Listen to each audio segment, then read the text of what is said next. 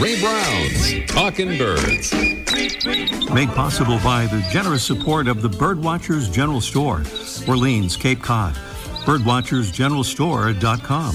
By Vortex Optics with the VIP warranty, their unlimited lifetime promise to keep you and your optic covered. Learn more at vortexoptics.com. And Buteo Books, an independent family owned bookstore carrying one of the largest selections of birding books in the world. ButeoBooks.com. Good morning. Welcome to our show number 867. We often hear about how bird song evolves over time, but maybe not all the time, or not in every case at least. In fact, according to some new research at the University of California, Berkeley, there's a group of tiny, colorful birds that has been singing the same songs for maybe as long as a million years. That's the eastern double collared sunbird, a population of which lives at the tops of tall mountains in East Africa and which has been isolated for hundreds of thousands to maybe a million years. Turns out that the mountains there in East Africa have seen very little geologic change, suggesting that the sunbirds had no reason to evolve different plumage or songs. The scientists developed a statistical technique to analyze how the sunbird's songs evolved and concluded that birds and their songs can stay unchanged for very long periods of time until environmental shifts cause them to evolve. No shifts, no change. So, time travelers going back a million years may hear just about what we're hearing now. Pretty amazing. Well, it's been a tough month in the birding world. Our friends at the Space Coast Birding Festival were all set to go, speakers and vendors lined up, registration underway. And then, because of the enormous COVID spike in Florida, they had to cancel what would have been the 25th annual Space Coast Birding Festival. The folks at Brevard Nature Alliance, which runs the festival, say they are determined to bring the festival back bigger and better than ever next year. We hope so. Besides, uh, or, uh, um, by the way, I mean to say that uh, lots of other festivals are going on around the country, some virtual, some in person, some kind of hybrids. We have uh, listing there, thanks to the Cornell Lab of Ornithology on our website at talkingbirds.com. The other reason why it's been a tough month in the birding world Birdwatchers Digest, one of the best birding publications in America, has ceased publishing after more than 40 years. Not surprisingly, the wide reaching effects of the pandemic played a big part in the magazine's inability to survive. But here's hoping just maybe it will come back. Thank you, Birdwatchers Digest. There's a bird that's kind of hard to hear, just a very thin, high pitched sound, not even really a song. It's our mystery bird. This is a preview of our mystery bird contest coming along a bit later on in the show. Here are some clues to think about until we get to the contest itself. Our mystery bird is a medium sized songbird that's grayish brown overall with a crest on top of its head, a a black mask edged in white, a yellow tipped tail, often hard to see red tips on the wing feathers, and a pale yellow belly. Our bird is strongly associated with fruit, even in its breeding season. They coordinate with the availability of fruits, and it's famously or infamously susceptible to alcohol impairment and poisoning due to eating fermented fruit. It supplements its diet by fly catching for insects. That's our mystery bird.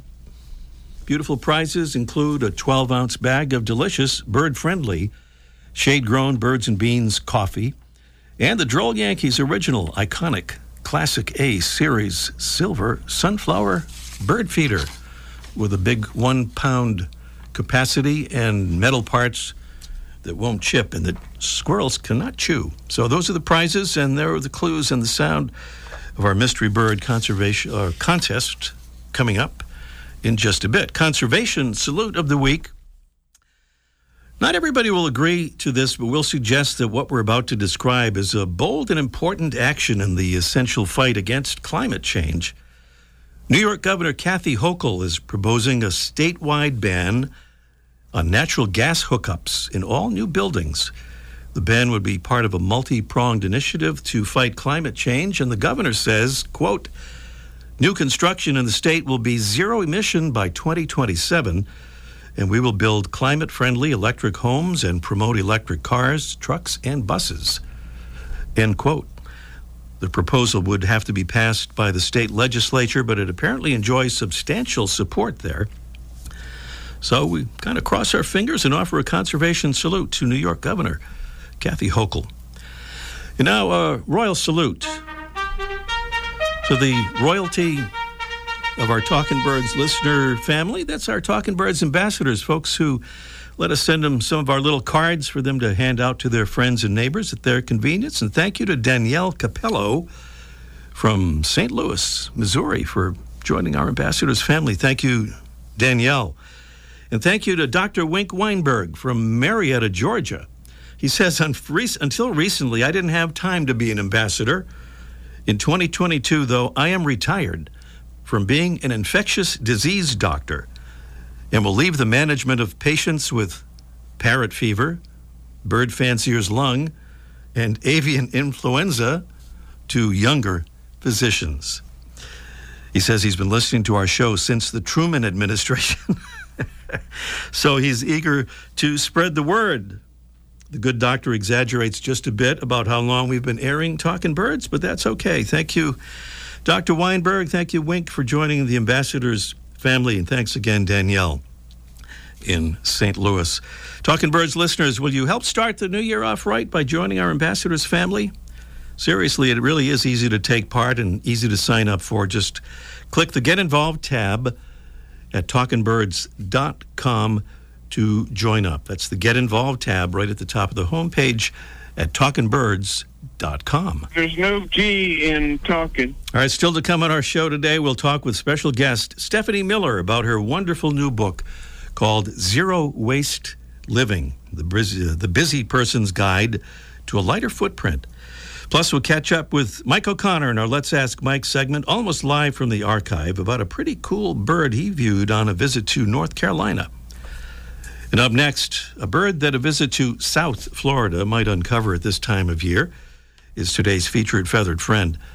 Presented by Birdwatching Magazine. For more than a quarter century, Birdwatching has been North America's premier magazine about wild birds and birding. Today's featured feathered friend flies at night, catching moths. In June, scarab, click, and longhorn beetles, and dragonflies, and small birds, and bats. Summering in the pine and oak hickory forests of the southeast and mid Atlantic states, and wintering in South Florida, Mexico, and the Caribbean. Resting motionless on the ground or a horizontal branch by day, our bird's dappled brown plumage blends almost invisibly into the surroundings. At dusk, and often into the night, its seemingly endless calls speak its name Chuck Will's widow.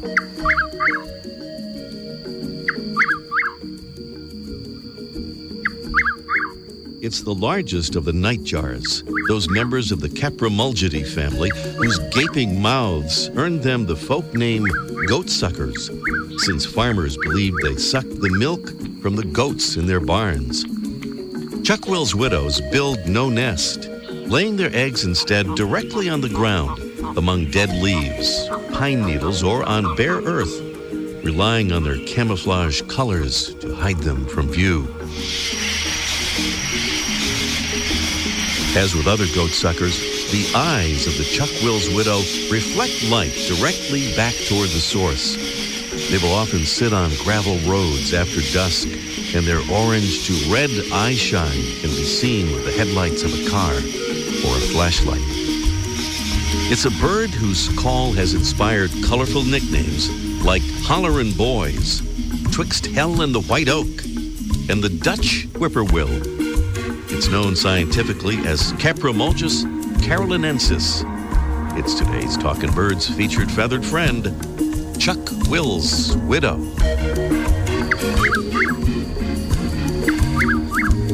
Welcome again to our show number 867.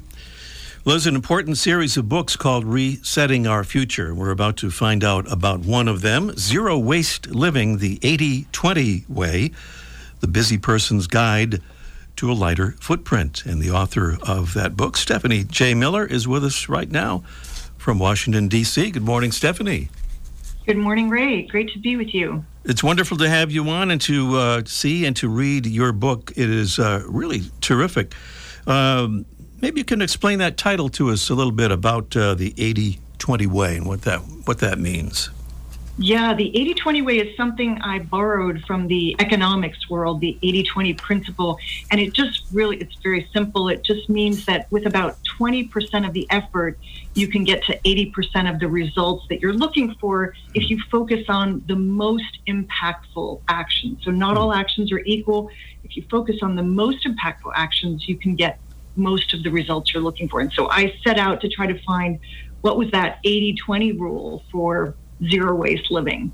Mm-hmm. And the busy person's guide to a lighter footprint. You have a, a wonderful foreword here uh, uh, for the book, Stephanie, from the late and great uh, Thomas Lovejoy. Tell us a little bit about that.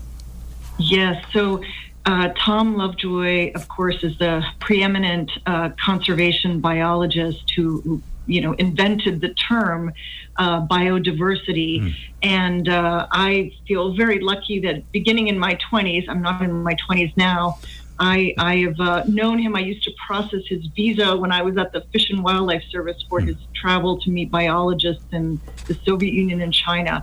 Uh, and I, I've known him on and off through the years and, and had no idea that the publisher actually intended to get Tom Lovejoy to write the foreword for the series. Mm-hmm. And uh, so I was so touched that he did um, about a year and a half ago. And uh, and unfortunately, we lost Tom on Christmas Day um, mm-hmm. uh, just a couple weeks ago. So very very sad for the conservation world and the climate change world, and personally, it feels like a loss as well. He mm-hmm. was a mm-hmm. wonderful man. Mm-hmm. Well, you mentioned Fish and Wildlife being there uh, many years, and also with the International Finance Corporation. I think you were there for like maybe 25 years, and I wonder what uh, your experience there, um, or how it may have led to the zero waste concept, and maybe this book. Yes, well, I, I, was lucky when I was at the International Finance Corporation, which is the private sector arm of the World Bank, so helping poorer countries to develop. Uh, I was uh, really um, lucky to actually lead the climate change agenda. I, I, worked on climate change and environmental issues there for about a decade. But that work was really focused on what government and private sector could do to be more sustainable. And I would often feel in my own life that I wasn't doing enough. And it wasn't, oddly, it wasn't until I quit my career there after 25 years, took some time off, uh, that I finally put some attention to what I could do in my own life to mm-hmm. address my own personal carbon and waste footprints. And mm-hmm. that's that's what zero waste is really all about. And that's that's where the link is. I've, mm-hmm. I've always been attracted to trying to live more sustainably or trying to help sustainability efforts, but I wasn't doing it in my own life. Mm-hmm. And then you had an aha moment. In fact, that's the title of the first chapter in your book. What what what, what was specifically your aha moment? Yeah, so the aha moment was that I, I had always been bothered by all the plastic packaging I was bringing home from the dry cleaners. Mm-hmm. I looked it up and found out that about 300 million pounds of this plastic stuff ends up in the landfill every year in the U.S. And so I didn't really need to quit my job to do this next thing, but somehow I had the space to finally do it. I walked into my dry cleaners and I said, would you mind when my clothes are ready putting them in a reusable garment bag that I brought with me? And they did, and it really wasn't a big deal. And that got me thinking, I wonder if they could offer a reusable bag program to their customers. Within a few mm-hmm. weeks, they did. That yeah. program took off within a couple of months. And now, when you walk into that dry cleaners, you still see some plastic packaging, but you also see all these green reusable bags. So that was my aha moment that there could actually be another way of doing things in my own life. hmm Well, in the book too, you talk about how you encouraged friends to uh, ask their cleaners to do the same thing, uh, and you said so far limited success, but it clearly showed you three things. Yeah, it showed me that, uh, first of all, people are really busy. And like me, they just didn't, you know, maybe they just don't think of some of the easy things they could be doing, like asking for your dry cleaners, your paying customer, to put your clothes in a reusable bag. It also made me realize that businesses may want to do the right thing, but they may not be sure their customers will be excited about it and want this. So we have to mm-hmm. let them know. Mm-hmm. Um, and it also made me realize that once you make it possible for people to do it and you make it easy for them, that people jump on the bat bandwagon pretty quickly. I mean, the fact that mm-hmm. a third of the customers of this dry cleaners now use these reusable bags was just really eye opening. hmm So people want to do the right thing, but sometimes it has to be a little bit easy for that to happen. Yeah. So the magic three, Stephanie, uh, that you cover in your book, focusing on food, purging plastics, and recycling right. Could you, could you give a real kind of quick overview of, of those three points?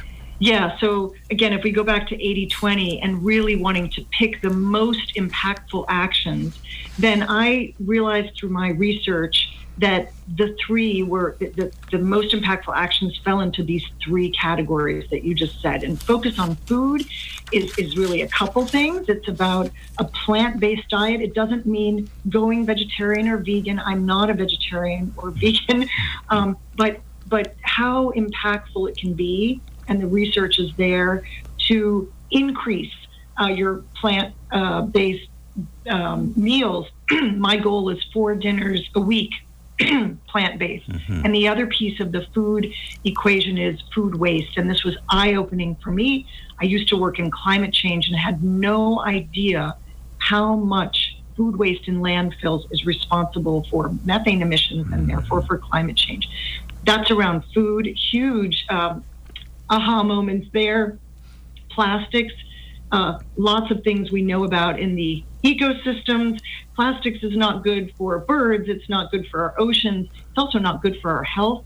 It's not uh, the toxicity from making the, the plastic process is, is not good for anybody nearby. Uh, we apparently consume about a credit card's worth of plastic every week uh, through the air and through the, the beverages we drink.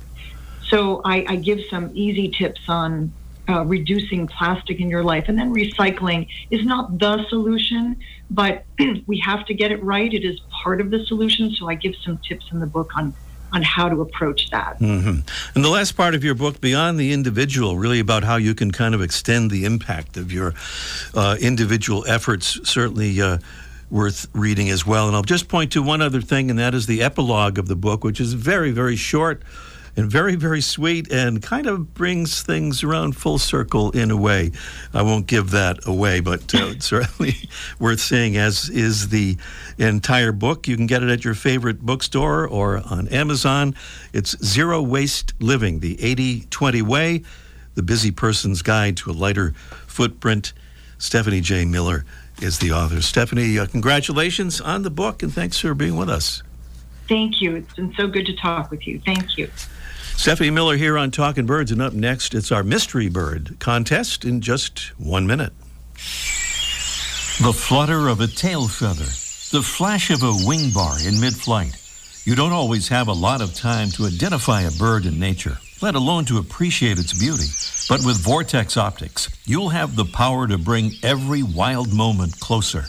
When you choose Vortex, you're choosing to have a partner in the field as passionate about nature as you are. Whether you're spotting old friends on the backyard feeder or packing for a once in a lifetime trip to add a few species to your life list, Vortex offers a full range of optics and optics accessories for every birder and every budget. And whether the birds are taking you to another state or another country, you're always covered by the Vortex VIP warranty, an unlimited lifetime promise to keep you and your optic covered.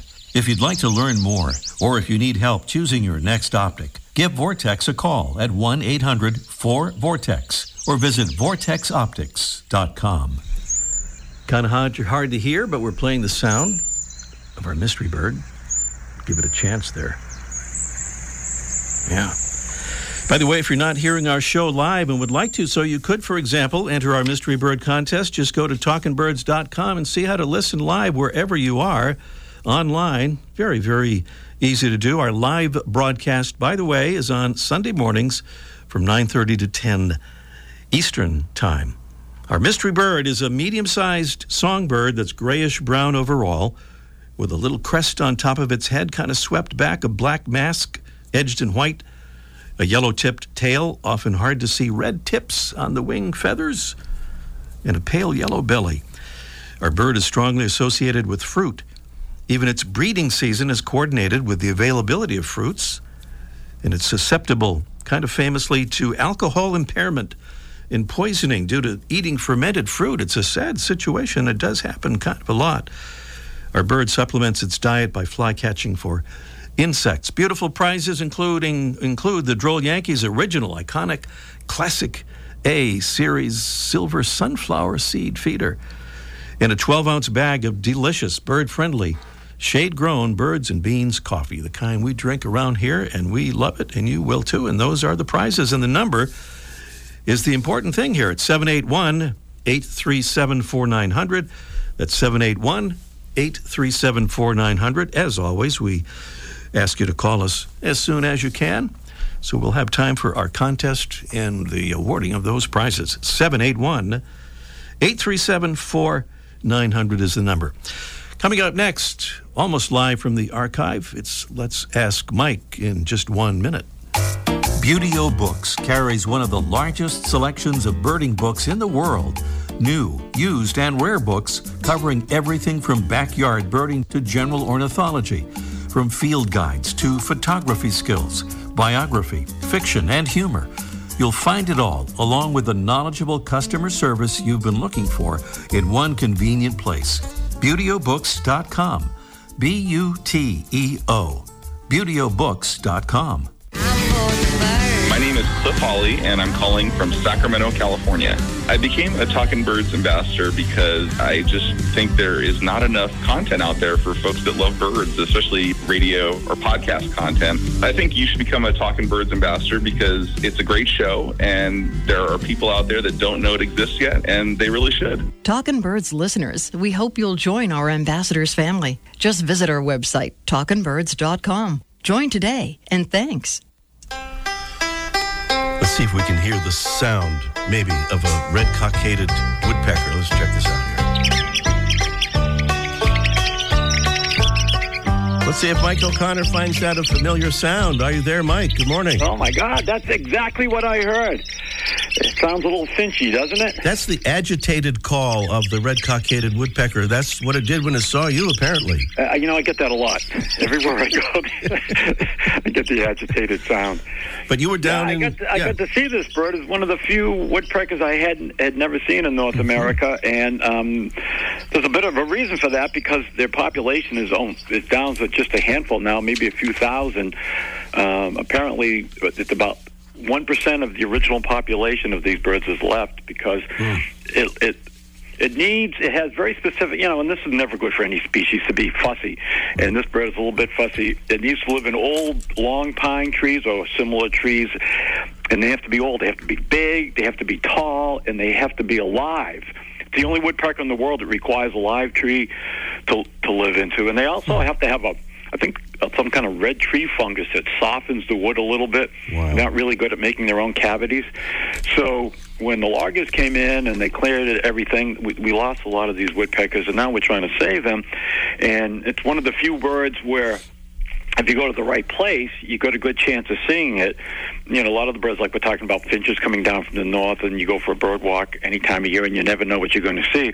Well, this bird never leaves home; it's always in this one partic- these particular areas.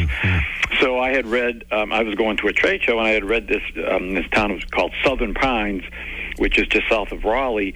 Which I, I figured I'll stop there and see if I can find this bird and I got a little help from a ranger who who gave me some instructions. And this is what to look for, which I didn't know going in. You find these trees, but what the birds do when they make their nest, they build a hole just like a woodpecker, but below the hole, they they tap all these little wells like a, like a sapsucker might, Mm-hmm. but they tap them in such a way that the sap runs all the way down the the tree, and this prevents snakes from climbing, which is which was really a good idea. I'm going to remember that next time I'm walking in the woods. but but the, the the kid that that the deal is though, if you see these trees and it's obvious with the sap running down, you know the birds aren't far away. Um, so I spent spent a couple t- hours walking around because even though they're in the area, the park is like a thousand acres. So it took me a while, but I not only found one and I was so excited, but then a second one flew in and it could have been its mate or it could have been a uh, an offspring. These birds stay together for a long time in a family group. So they were you know standing on the same tree and squabbling and feeding and it was it was it was pretty exciting. But i think you mentioned that we lost a lot of these birds from the hurricanes. Right. And so so what the the, the park service people and the rangers are doing because it takes so long for these birds to build a nesting cavity they would go up and actually cut a hole in the tree and insert like a birdhouse, but only insert it inside the tree, and then kind of put some bark over it and putty it up, and the birds would would use that. It's really a, an interesting bird. And it's more interesting to read about than to uh, see because it doesn't. It's not glamorous like a Lewis's woodpecker or a pileated or even a flicker. It looks just a little bit bigger than a downy, and it gets its name red cockaded because it just the male has a couple of little red feathers on the near the on the sides of its head that are almost impossible to see. And cockade, it turns out, as I just found out, it's like a decoration on a hat. So there's probably more than you wanted to know about this bird. But if you ever get in the southern part of Florida or Georgia or South Carolina, look for these parks where these birds are, and it's kind of a fun bird to track down. Mhm. And let's hope that uh, rebuilding for them continues on. I think you said there are only a few thousand left, right? Of these red Right, and they're in very specific habitats. So, so when the trees get blown down, like we did with Hurricane Michael in the Panhandle, they've lost just about all the habitat for these birds, and it's you know that's the trouble when the birds get habitat specific. You know, birds like chickadees and cardinals. They can live just about anywhere, but these guys uh, have evolved to a specific tree, and when then something happens to the trees, they they struggle a little bit. Thanks for telling us about it, Mike. And next time we want to ask you to tell us about all the birds you have in your yard. You've got a pretty good collection going. Yeah, I know. I came back from the trip and I put out the feeders again because I always take them in when I go. And there they were. They were all back, including a, a hermit thrush. That's pretty exciting for the winter. Yes, it is. We'll talk to you next week, Mike. Sounds great, man. For over a quarter century, Birdwatching Magazine has been North America's premier magazine about wild birds and birding. Regular contributors include expert birders and authors such as Kenn Kaufman, David Sibley, Pete Dunne, Laura Erickson, and others. Learn more at birdwatchingdaily.com. Back to the Mystery Bird Contest, and uh, we are so short of time. Let's zip right into it. And Carmel is in West Roxbury, Massachusetts. Good morning, Carmel. Good morning. What a beautiful name. I haven't heard that since the Arthur Godfrey show, but I'd rather not say that I remember the Arthur Godfrey show. So uh, Was that Carmel Quinn? that was Carmel Quinn. exactly right. But I don't remember that, but it is correct. I don't either. Oh, that's two of us. All right. But what about our mystery bird, Carmel? um, great crested flycatcher. is a good guess, but not exactly what we had in Oh. mind. You got that crest and those colors. Yeah, I get it, but not what we were looking for. Okay. Thank Very you, good. thank, Thank you, you. Carmel. Okay, Say, bye-bye. say hello to Arthur for us. Let's go to Caroline in New York City. Good morning, Caroline. Hi, Ray. It's Carolyn. It's uh, Good to say talk that. to you. Say it again. Carolyn, Carolyn. Okay, sorry about that. Carolyn, what do you think our mystery bird is, Carolyn? one of my favorites, uh, the cedar waxwing. Yeah, it's one of my favorites too. All these coincidences here this morning. Yes, cedar waxwing is right. And uh, Carolyn, stay on the line. We'll uh, arrange to send you those uh, those prizes. Thanks, Ray. Okay, thank you, Carolyn. Cedar waxwing, our mystery bird. Boy, are we out of time already? Uh, yes, as a matter of fact, we are. Thanks so much for listening. We'll see you next week. Ray Brown's Talking Birds. Made possible by the generous support of the Birdwatchers General Store, Orleans, Cape Cod. Birdwatchersgeneralstore.com. by Vortex Optics with the VIP warranty, their unlimited lifetime promise to keep you and your optic covered. Learn more at vortexoptics.com. And Buteo Books, an independent family owned bookstore carrying one of the largest selections of birding books in the world. ButeoBooks.com.